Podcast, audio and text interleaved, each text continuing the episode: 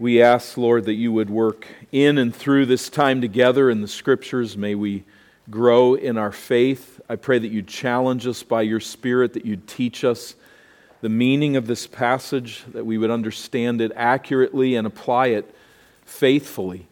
I ask that you would, by the conviction of the Spirit, develop and grow us as a church. And we pray, Father, in behalf of those among us who know not Christ yet as Savior, and pray that you would draw them to the light of the gospel. And as the gospel has dawned upon us and you have drawn us to salvation through Christ crucified and risen, we praise you as a church that you are growing us, and sometimes that is painful. But we praise you that you continue to teach us your truth and teach us to walk in faithfulness to you. And I pray that you would work here to illumine the scriptures and aid us to that end.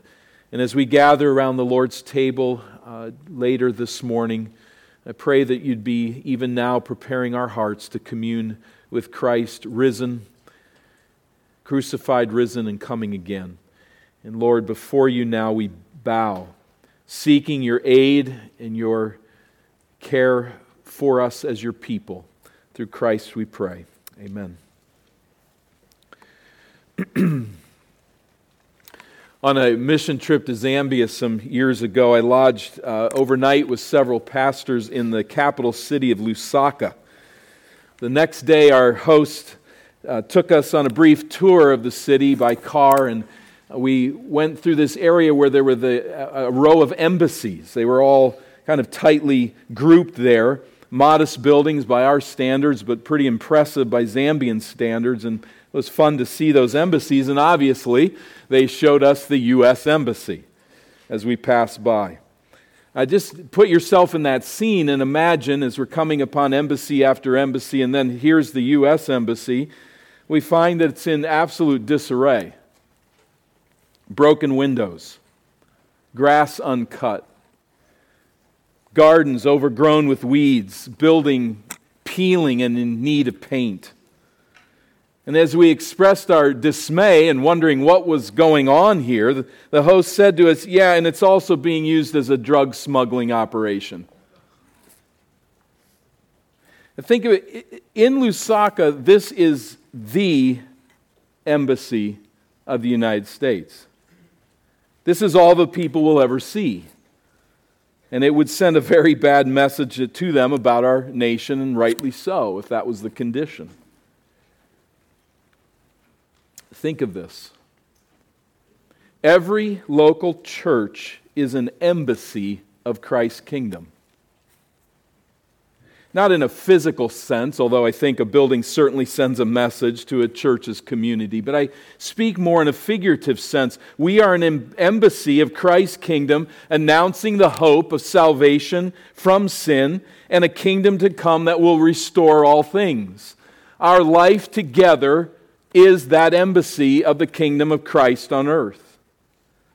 And the passage before us today calls us then to face the fact that Jesus Christ will hold us accountable for how we represent his kingdom as a church. What is the local church? How is it to function? What are its priorities? What do we believe? What has God revealed to us in His inerrant Word? And in light of the passage today before us, where do we get our ideas and draw our inspiration for how Eden Baptist Church lives its life together as Jesus' ambassadors on earth? Where do we go for that information? How do we understand that calling? These are very important questions to every one of us. The Apostle Paul's letter to the Corinthian church says, in a sense, here in this passage, there are many pagan temples in this city. There is only one temple of the Lord, only one temple where his spirit dwells, and that is you. Corinth has nothing else. You are it. And you need renovation to exercise faithful stewardship as an outpost, an embassy, a temple of God in the city of Corinth. By pulling philosophies and practices, motives and methods from their godless culture into the life of the church, the Corinthian church was defaming Christ's name and they were shrouding the gospel witness. This was serious trouble multiplied many times more than what we would think if we came across a U.S. embassy that was in such disarray as I've described. This needs to get fixed, Paul says. And there could literally, not figuratively, there could literally be hell to pay if they didn't get it fixed if they didn't wake up.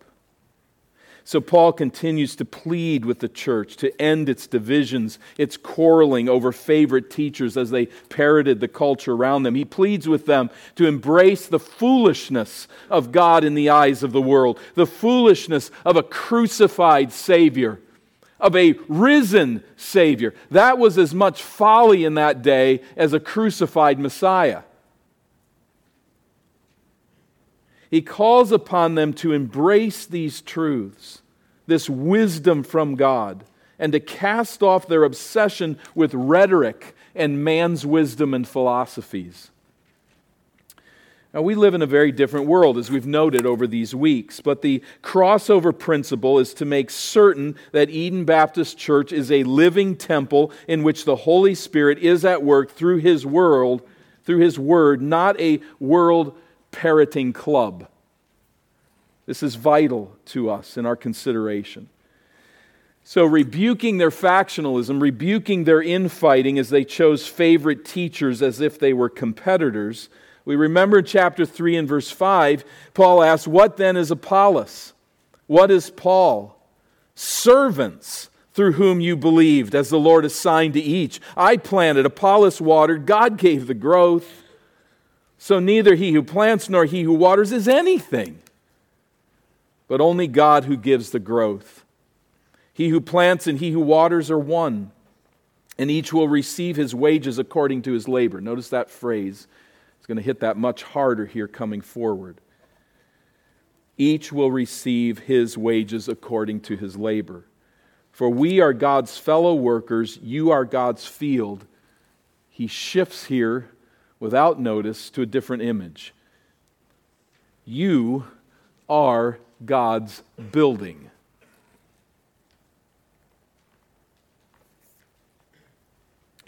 This passage now hinges on two warnings in a sense, for the Corinthian church, warnings that we must carefully heed as a local church today. And the first, in the first seven, uh, in verses 10 through 17, God will one day test the worth of our ministry as a local church. It's where we'll concentrate our attention today, but this is what we learn from this passage. God will one day test the worth of our ministry as a local church. Let me pick verse 10 apart carefully here just by phrases. Verse 10 according to the grace of God given to me, that is a subtle reference to Paul as an apostle, as one that is sent by God by his grace to them. I, he said, he continues on, given to me, like a skilled master builder, I laid a foundation. In other words, he was the one who first preached the gospel of salvation to them, and by responding to that message, they were saved. Paul was the evangelist, the proclaimer, who, as a wise engineer, laid down a foundation on which the church was now being built up. But now Paul was not there, right? He's, he's not there with them. He's writing them this letter. Next phrase of verse 10 and someone else is building upon it. God sent me, I proclaim the gospel, but right now someone else is building on this foundation.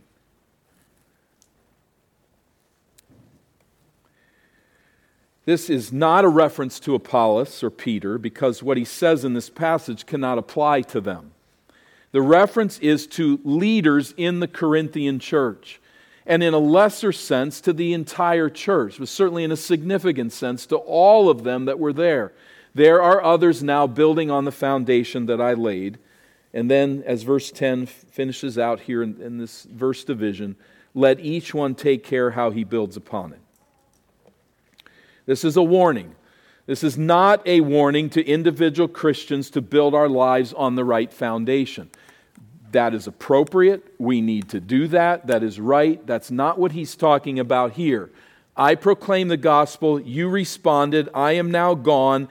There are others building upon that foundation. Take care how you build upon it, how you build the church upon the foundation of Christ crucified and risen. Verse 11, we see that fleshed out here. For no one can lay a foundation other than that which is laid, which is Jesus Christ. Go back to chapter 2 as he speaks there uh, uh, in that passage of this foundation that has been laid.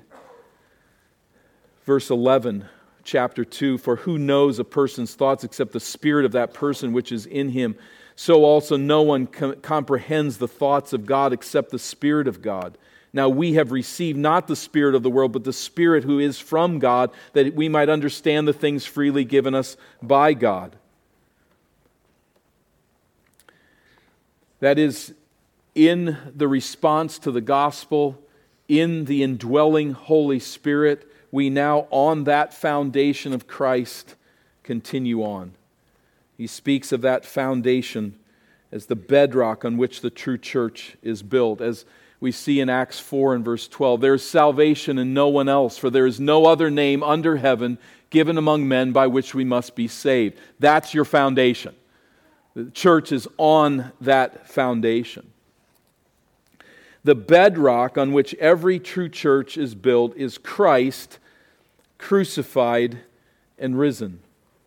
The milk of that gospel truth is how we are saved. The solid food of that gospel is how our union with Christ in the gospel changes every aspect of our lives. Working out the implications of that gospel is the meat of the word. Now, on that gospel bedrock, church leaders in particular and church members in general can build the church up in one of two ways. Notice verse 12. Now, if anyone builds on the foundation with gold, silver, precious stones, wood, hay, straw, each one's work will become manifest, for the day will disclose it because it will be revealed by fire, and the fire will test what sort of work each one has done.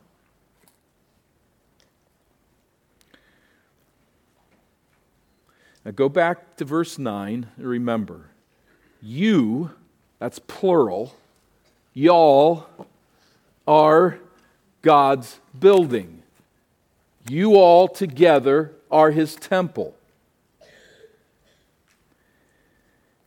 That temple is built on the one foundation Christ crucified and risen. Verse 12 if you build on that foundation with these materials, each one's work will become manifest, for the day will disclose it, the day will test it, the day will reveal it. So, church leaders and teachers can build on the foundation of Christ with solid, enduring materials or with cheap useless materials. Paul is not talking about the good works of individual Christians. This passage is commonly taught that way. You find it very hard to find any commentator that actually goes that way. Because contextually, this isn't about individual Christians and how they develop their life. As important as that is, and as applicable as that can be, this is about the church. What are we building together on the foundation? So he's talking about local churches, how those churches build on that uh, God's temple on the gospel. On one hand, we can use gold, silver, precious building stones like granite and marble, I think is what he means. On the other hand, we can use cheap materials such as wood, hay, or straw.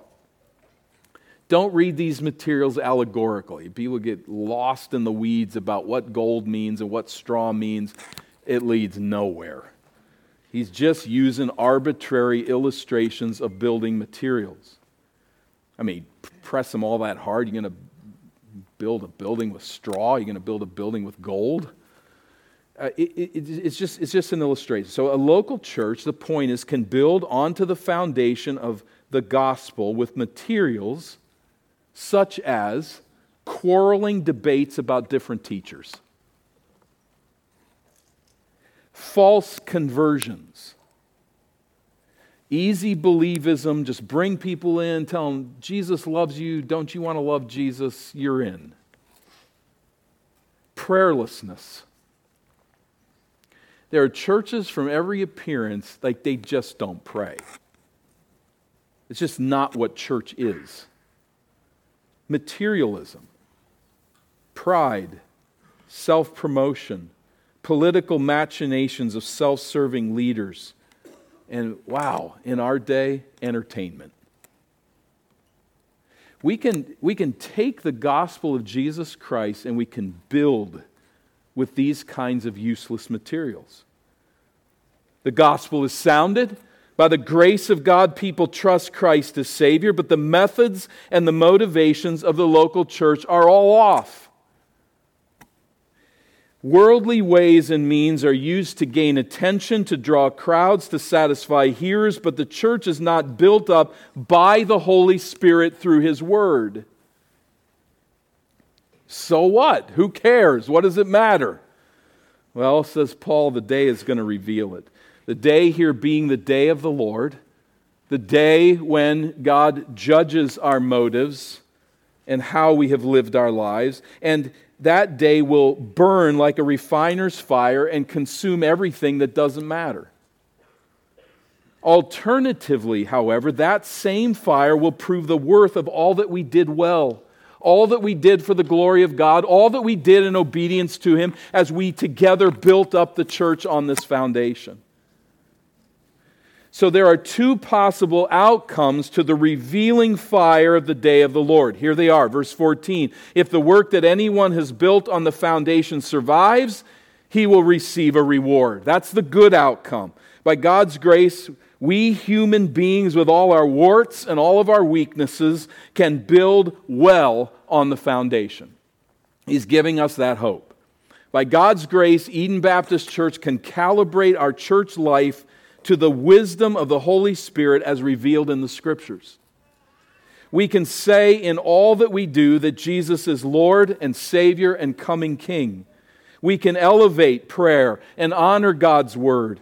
We can pursue the purity of the church, proclaim the gospel, baptize converts, confess our sins to one another, and labor to build one another up in faith, hope, and love. Such materials, quote unquote, will survive the refining fire and be rewarded by the Lord in eternity. Can you imagine? I don't know what it's going to look like. I can't tell you. I have no clue how you judge these things, how you know where you're on track exactly, or what Jesus is going to do. But can you imagine Eden Baptist Church hearing from Christ regarding our stewardship of this body well done, good and faithful servants. How valuable is that to you? How valuable is that to me? May we prize it. May that matter more than what anyone thinks or what anything accomplishes. We built on the foundation what was good, what was solid, what will last for all eternity. May that be our aim. That's the positive. The negative, verse 15. If anyone's work is burned up, he will suffer loss, though he himself will be saved, but only as through fire. So the works that are built on that foundation as a local church are all lost, though the person is saved. Now, this verse has been twisted a million ways and caused all types of trouble to people. Let's just clip off a couple here. This is not a reference to purgatory, as some have imagined. Note that the person in view here is not purified by fire, not purged, purgatorial. There's not a purging here of the person of sin by judgment. The person Paul has in mind is one who builds up the church.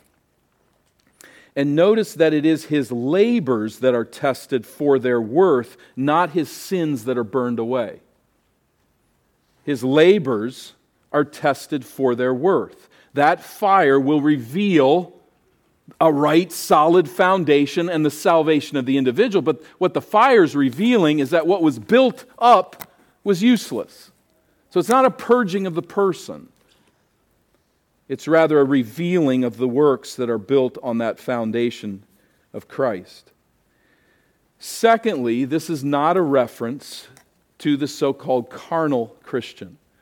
Now, this is a teaching that people, by getting off what we talked about last week, by getting off on that interpretation and pulling it with them, have argued that Paul is talking about individuals who live like the devil all of their lives, who show no evidence really of conversion outside of professing faith in Christ. They go into eternity and everything about them is burned off, and by the skin of their teeth, they get into heaven because they asked Jesus to save them once.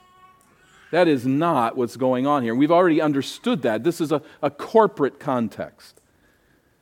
This is about leaders who are laboring to build the local church on the foundation of the gospel. This isn't intending to give us a theology about who's saved and who's not.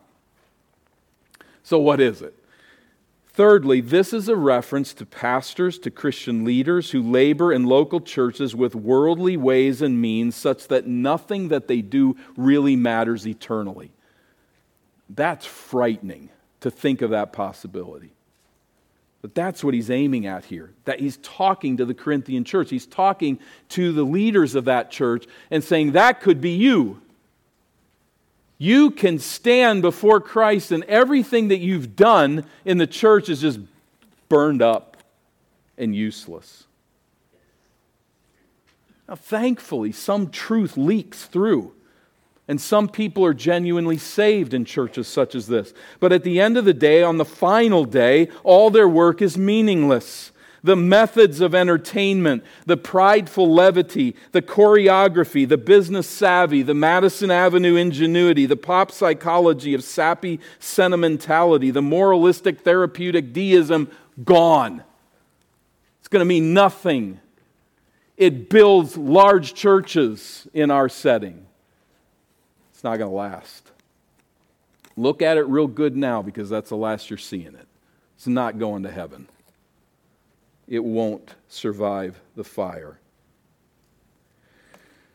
We've been horrified to watch um, the results of the earthquake on February 6th, another on February 20th in southeast Turkey, northwest Syria, and then in southern Turkey.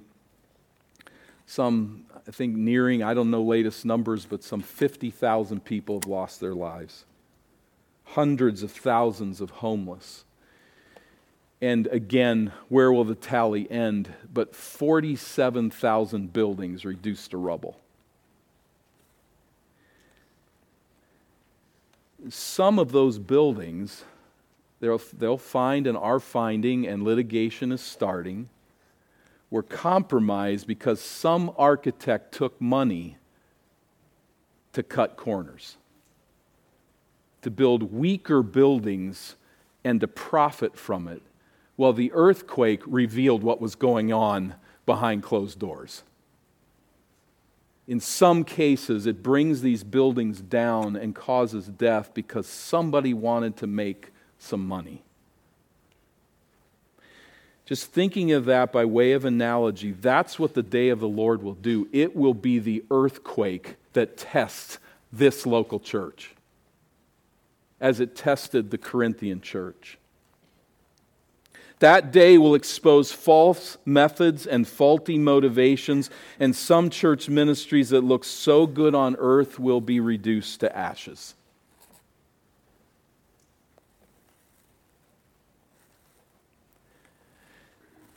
I really believe you're with me. I want nothing to do with verse 15. I want nothing to do with that now or forever. May God help us labor together in a way that pleases Christ, in a way that will bear fruit for eternity. In verses 16 and 17, then, Paul drives this point home in a most forceful way, warning the Corinthians about what they are building on the foundation that he has laid. And here it is Do you not know that you are God's temple and that God's Spirit dwells in you? Everything has been about that thus far in the book. You are God's temple. That's plural. That's not you, individual Christian, are God's temple, which is also true. He'll make that point elsewhere, but not here. Here he's saying you corporately, as a church, you are God's temple. This is a theme that Paul uses often the, to the Ephesians as we read it earlier. You are members of the household of God built on the foundation of the apostles and prophets, Christ Jesus himself being the cornerstone, in whom the whole structure being joined together grows into a holy temple in the Lord. In him, you also are being built together into a dwelling place for God by the Spirit. That's who you are. You are, as a local church, built on the foundation of the gospel, a place, a dwelling place for God by the Spirit. The Holy Spirit indwells us is among us, teaching us, directing us, convicting us, encouraging us. Our paraclete, the one who goes with us in advocacy and help, is in this house. The Apostle Peter said, You yourselves are like living stones being built up as a spiritual house, to be a holy priesthood, to offer spiritual sacrifice acceptable to God through Jesus Christ. So the local church is a blood bought, spirit indwelt body. The Holy Spirit mediating the presence of Christ in convicting, unifying, and forgiving grace.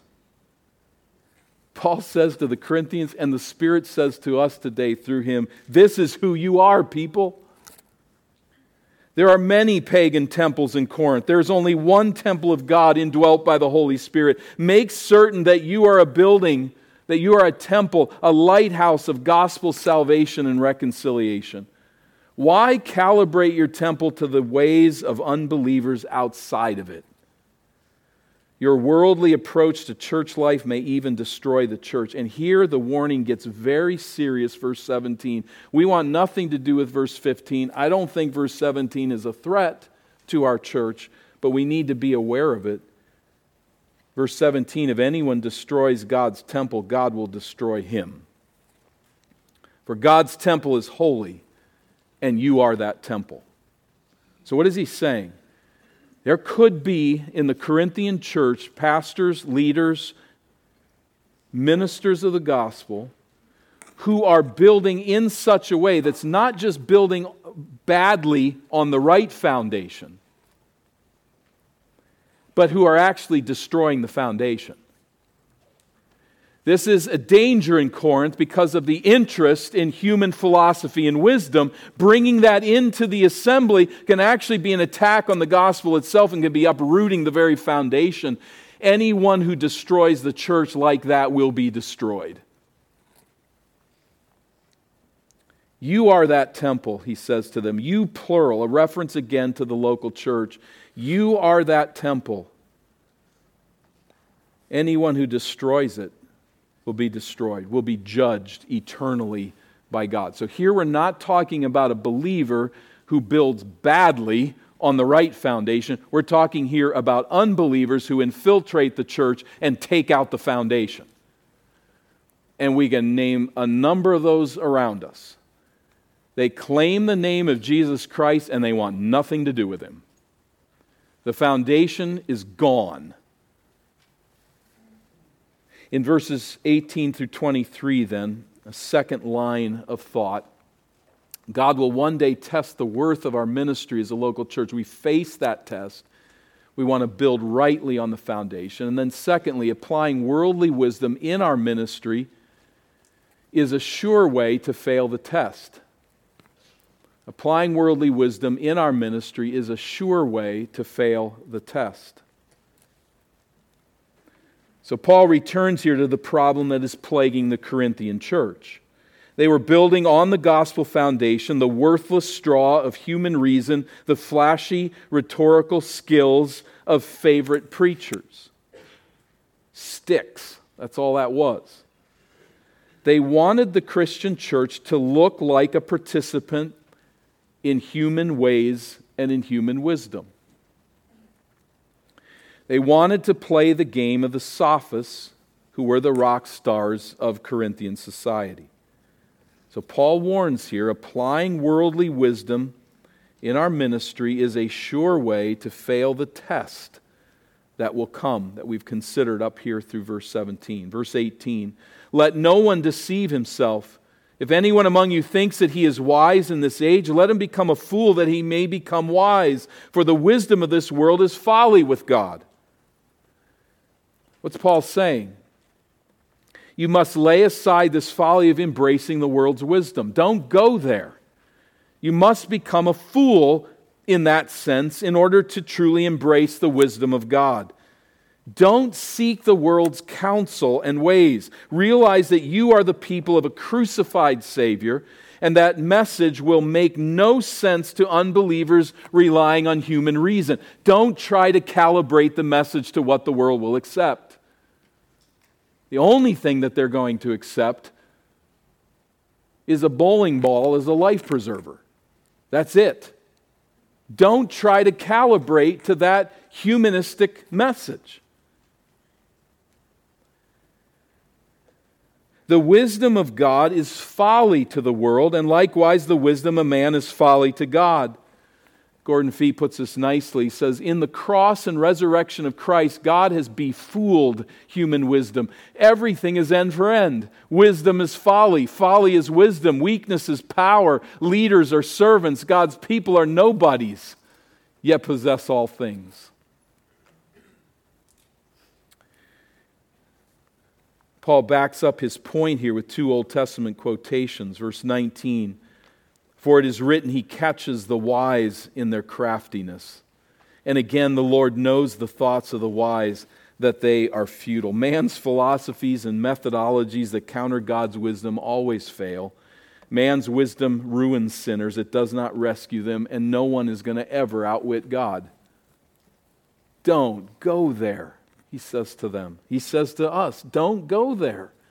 Don't go outside to calibrate the gospel message to what is acceptable to a world that is blind to it. It's irrational, it's insanity. Stop it, he says. Realize who you are. Verse 21. So let no one boast in men. That is, stop the boasting in Paul, Apollos, and Cephas. For all things are yours verse 21. For all things are yours. That's an ironic statement, an amazing twist of logic here. They're claiming, I am of Apollos, I am of Paul, I am of Cephas. And what's he saying? You're not of them, they're yours.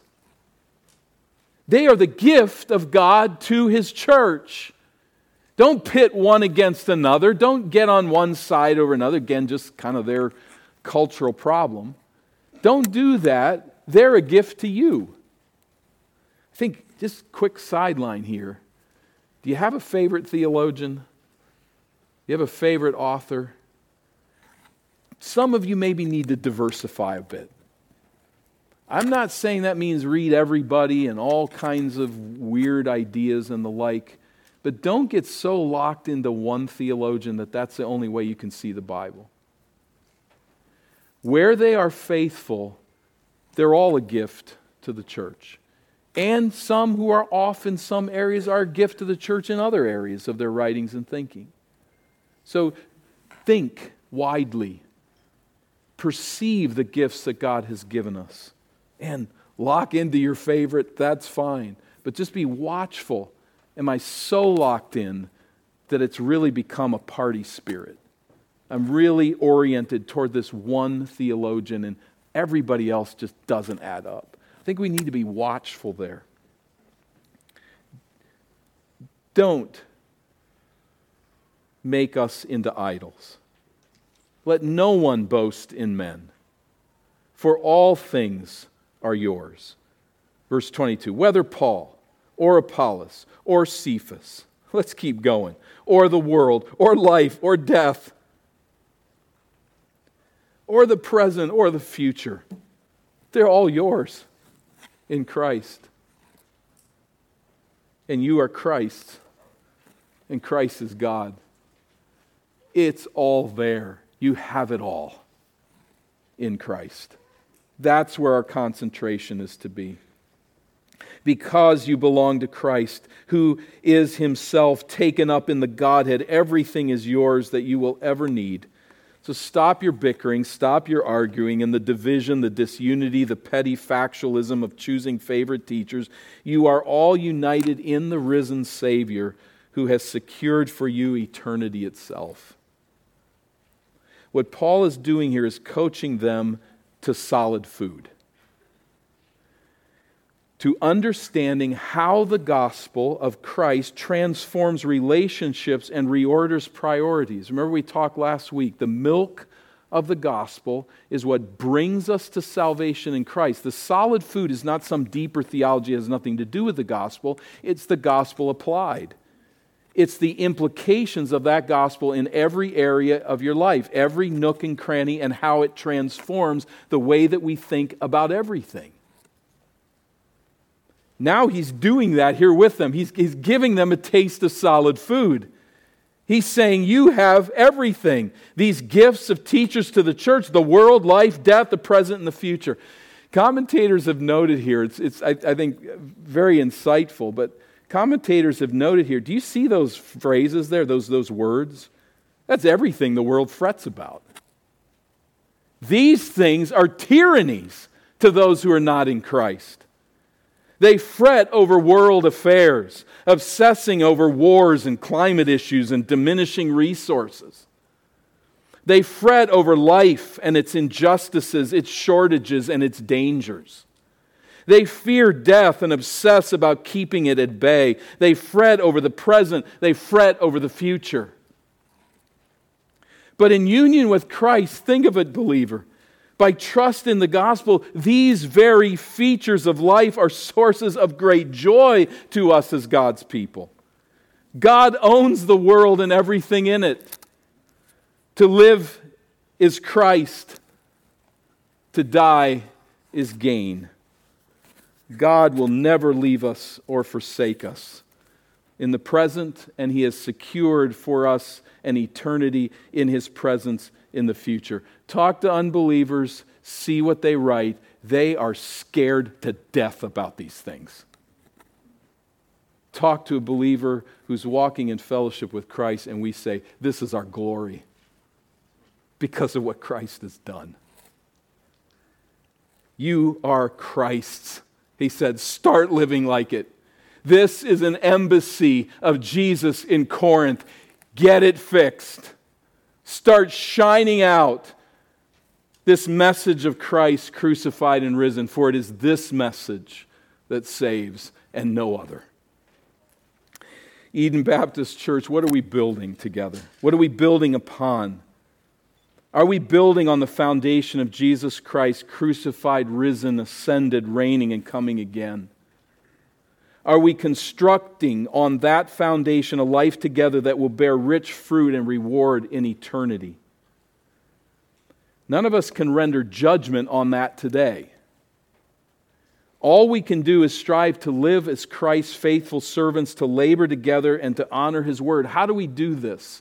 How do we make progress in building rightly on the foundation together?